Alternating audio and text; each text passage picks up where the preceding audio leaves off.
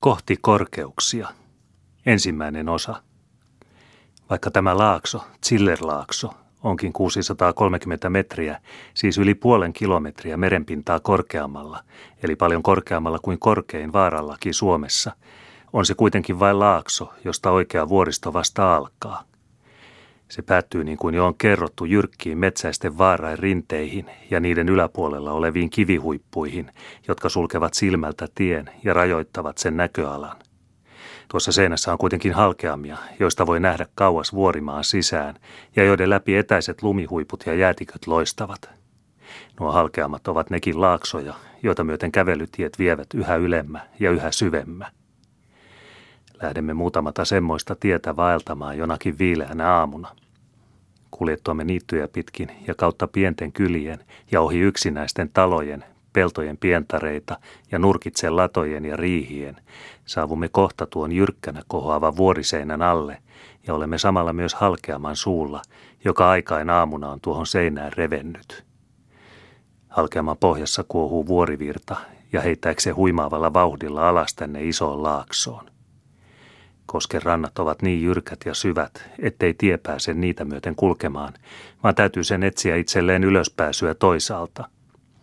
Mutkitelle metsässä, kiertäen kallionlohkareita, käyttäen hyväkseen vuoriseinää muodostuneita hyllyjä, olle välistä pakotettuna pienen sillan avulla harppaamaan kosken rannalta toiselle ja sieltä etsimään itselleen jalansijaa, kiemurtelee se kiemurtelemistaan ylöspäin – välistä niin ahtaassa solassa kuin tavallinen kaupungin katu korkeiden kivimuurien välissä. Se ero vain, että huoneiden seiniä edustavat vuorerinteet kohavat satoja metrejä kymmenien sijasta. Tuossa solassa vallitsee ainainen kosteus ja viileys, jota sille antaa alhaalta koskesta nouseva kuohusumu ja ylhäältä vuoren seinää pitkin itkeytyvä vesi. Vanhat tarut vuoria vartioivista peikoista ja hyypiöistä johtuvat ehdottomasti mieleen tätä kuilua kulkiessa, ja veden pauhu jalkain alla pitää rinnan hermo talinomaisessa vavistuksessa. Ja kun tien on tuon tuostakin täytynyt pujahtaa kattona riippuvan kallion kielekkeen alle, jonka pieninkin järistys vuoren sisässä näyttäisi voivan päällemme pudottaa, niin ei ole ihme, jos jänne kulkevan kantapäissä pelosta hiukan ponnistaakse semmoisilla paikoilla ja vavahtaa siinä vanhankin vuorelaisen rinta, kun hän yhtäkkiä, varsinkin jonkin suuremman sateen jälkeen, huomaa keskellä tietä leiviskäisen kiven, joka on irtautunut jostakin yläilmoista ja siihen pudonnut. Varsinkin keväällä lumien lähdön aikana kuuluu kiviä ropisemalla ropisevan alas. Vihdoin on tämä jyrkkä holvikäytävä päättynyt, ja me astumme niin sanoaksemme vuorilinnan ensimmäiseen kerrokseen. Vuoren seinät loittonevat toisistaan ja antavat sijaa pienelle laaksolle, jota sopisi nimittää linnan etehiseksi.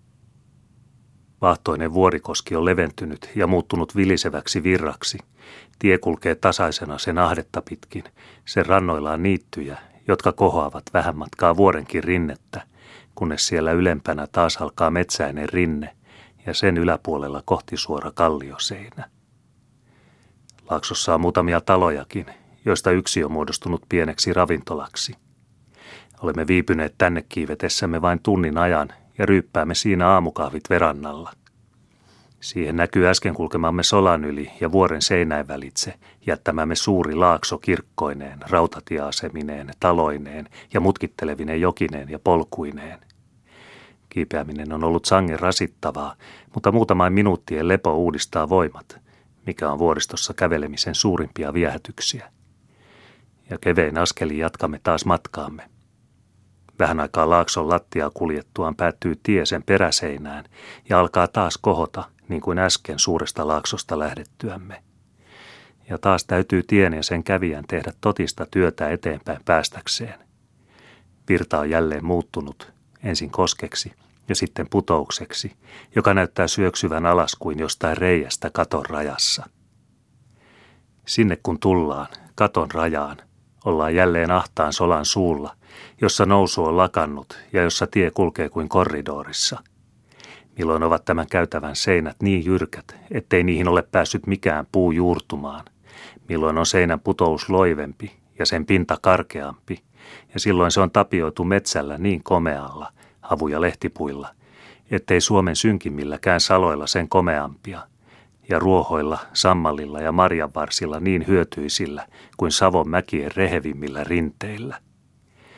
Kun se runsaus vain olisi sieltä saatavissa, mutta ei pääse sinne sirppineen törkyjen tekijä, ei pysy siellä ketterä alppikarjakaan, ainoastaan kilit ja pukit siellä kellojaan kilistävät ja määkäsevät tyhmän tervehdyksensä matkamiehelle. Tämä sola on pitkä ja mutkitteleva ja kaikuu ja kumisee pohjassa kuohuvan kosken pauhusta. Välistä katoo koski näkymättömiin puiden ja kallioiden alle, välistä se on tietä kulkevan nähtävissä. Se on melkein kauttaaltaan valkoista vaahtoa, joka vain joissakuissa suvantopaikoissa kalliopaasien kupeella muuttuu tyynemmäksi sinisen vihreäksi vedeksi. Sitä puristetaan, survotaan, heitellään ja hierotaan armottomasti, ja sitä pahoinpitelyään se ärjyy ja ulvoo. Siellä täällä se saapi toverin tuskiansa jakamaan, kun huimaavasta korkeudesta syöksee seinää alas jokin pienempi puronen, hukkuen isompansa helmaan. Sola laajenee ja taas aukeaa laakso eteen, ja me olemme Alppilinnan toisessa kerroksessa. Tämä laakso on laajempi ja pitempi kuin äskeinen ja täynnä asutusta – se on viimeinen viljelty paikka, ja siinä olevat talot ovat viimeiset, joissa kaiken vuotta asutaan. Niitä on virran partaalla, koski on taas muuttunut virraksi. On ylempänä loivilla niittyisillä rinteillä. On korkealla metsäisten kallionkielekkeiden päälläkin. Maanviljelystä täällä vain nimeksi harjoitetaan, sillä ilman viileys ja yhä korkeammaksi käyneiden vuorien pitkät varjot viivyttävät viljan kypsymistä – Viljelyskelpoiset rinteet ovat sitä paitsi useimmiten liian jyrkät hevosella ja auralla kynnettäviksi. Melkein kaikki viljelyskelpoinen maa on heinän kasvussa ja antaakin kesässä kolminkertaisen sadon, josta kaksi kootaan latoihin ja kolmas koituu syksymällä suoraan lehmien suuhun. Heinäntekoa kestää niin ollen melkein koko kesän, ja kun työvoimat ovat pienet ja ilmat epävakaiset, täällä sataa ainakin kolme päivää viikossa, täytyy sitä tehdä tuhrustaa siihen katsoen. Jossakin paikassa on vähäinen ruispelto tai perunamaa. Ei tahdo uskoa silmiään, kun näkee, että tähkä täällä on vielä vihreä, kun se pari tuntia sitten laaksossa, josta lähdimme, jo kuhilaalla kellerti. Mutta selityksen tähän antaa lumikinos, joka talvisilta teloiltaan vielä paistaa tuosta vuoren alta halkeamasta. Se kinos on talvisen lumivyöryn eli laviinin tähteitä, Vyöry on uurtanut itselleen väylän vuoreen ja puhdistanut sen puista ja maasta niin, että paha arpi ammottaa vuoren rinnassa. Mutta vielä ammottavampia, vielä aivan vereslihalla olevia haavoja on kesäinen sade saanut aikaa muutamia päiviä sitten. Jossakin tuolla korkealla on vuoren huippu, jota ei tänne näy. Sen huipun hartioille on pysähtynyt kulussaan vettä kantava ukkospilvi ja sinne kaatanut ja kumonnut sisältönsä silmänräpäyksellisessä purkauksessa – Hirvittävällä voimallaan vesi syössyt alas, repinyt maata ja repinyt metsää ja yhä leveten syössyt alas laaksoon, ajaen lumiauran tavoin kaikki tieltään, uurtaen vihdoin paria syltä syvän ja paria kolmeakymmentä syltä leveän uoman parhaaseen niittyyn, samalla työntäen kiviä ja soraa yhtä laajalle alueelle. On aivan uskomatonta, että vesi yhden ainoan pilven purkauksesta voi saada aikaan semmoista hävitystä, ja että kivet, kuutiometrinkin mittaiset, ovat sen käsissä lennelleet kuin lumipaakut auran tiessä kahden puolen paikkaa, mistä se on kulkenut. Tämä tällainen hävitys oli tapahtunut kahden puolen erästä taloa, säästäen kuitenkin sen itsensä. Mutta suuri oli silti vahinko. Maanomistaja sai vähentää karjaansa parilla kymmenellä lehmällä – niin, sillä tavalla saattaa täällä sataa sisään näissä vuoriston laaksosalongeissa. Ja kauan kestää ennen kuin luonto jälkensä peittää, ennen kuin niitylle ajautunut raaka maa taas alkaa vihertää. Noin tunnin puolitoista kestää kävely laakson pohjassa. Kulkiessamme olemme sivuttaneet ravintolan toisen perästä, jota aina noin puolen tunnin päästä ilmaantuu tiepuoleen. Näin matkailijatulvan ylimmillään ollessaan niissä aina vieraita, tulevia ja meneviä. Kirjava on se joukko, joka Saksan tasangoilta ja sen suurkaupungeista tänne saapuu jäseniänsä verryttelemään ja raitista ilmaa hengittämään. On lihavia pappoja, jotka vettä, ei, olutta valuen ja niin vähissä vaatteissa kuin mahdollista puuskuttavat eteenpäin. On vielä lihavampia mammoja, jotka hameet polviin nostettuina kaikin voimin koettavat voittaa vastamäkien vaikeuksia. On kokonaisia perheitä, isineen, äiteineen, lapsineen, tätineen ja setineen.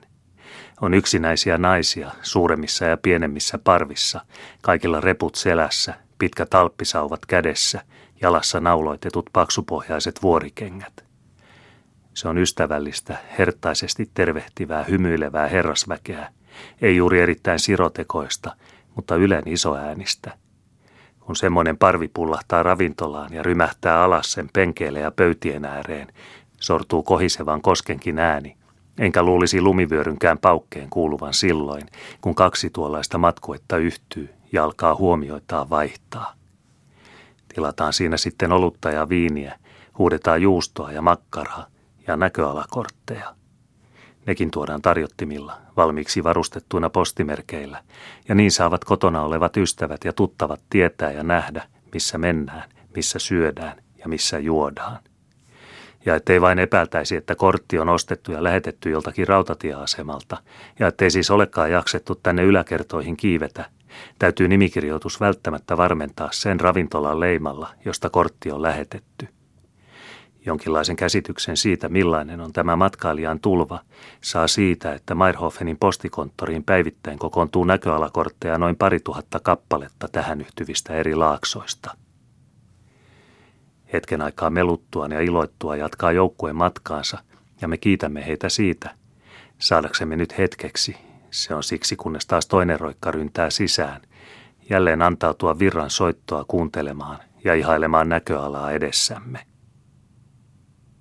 Pyydän anteeksi, että yhä vain näköaloista kerron, mutta sitä vartenhan sitä täällä liikutaan, niistä nauttimassa.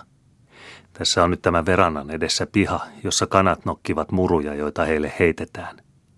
Pihan keskellä on suuri kivinen allas, johon vuotaa ainainen kirkas vuorivesi rautaisesta putkesta.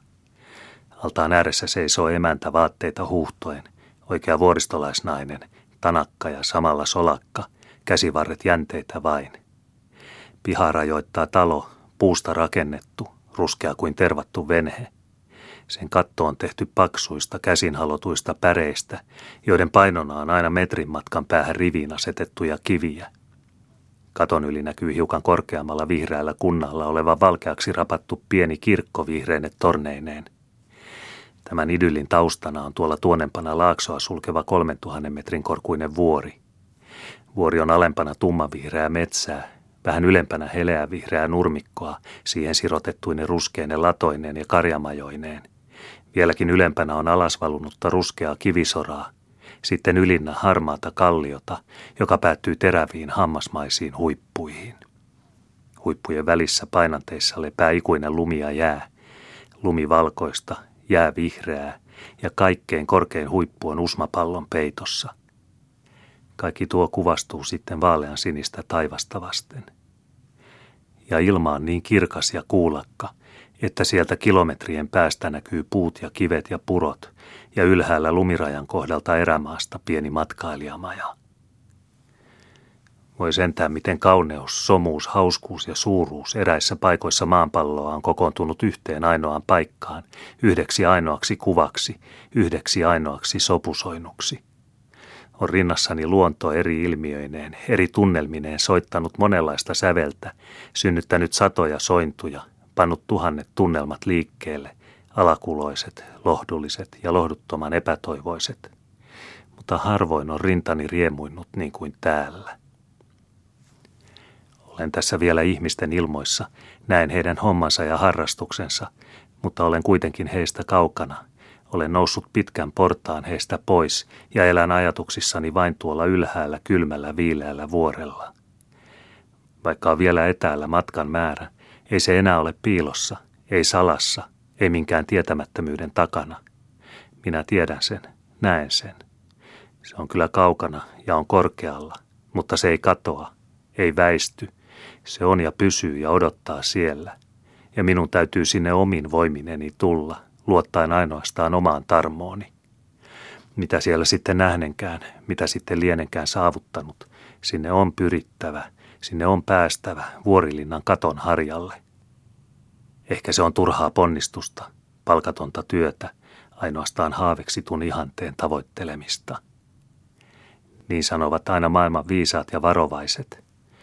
mutta tyhmä epäkäytännöllinen idealisti tarttuu sauvaansa ja jatkaa matkaansa korkeuksia kohti.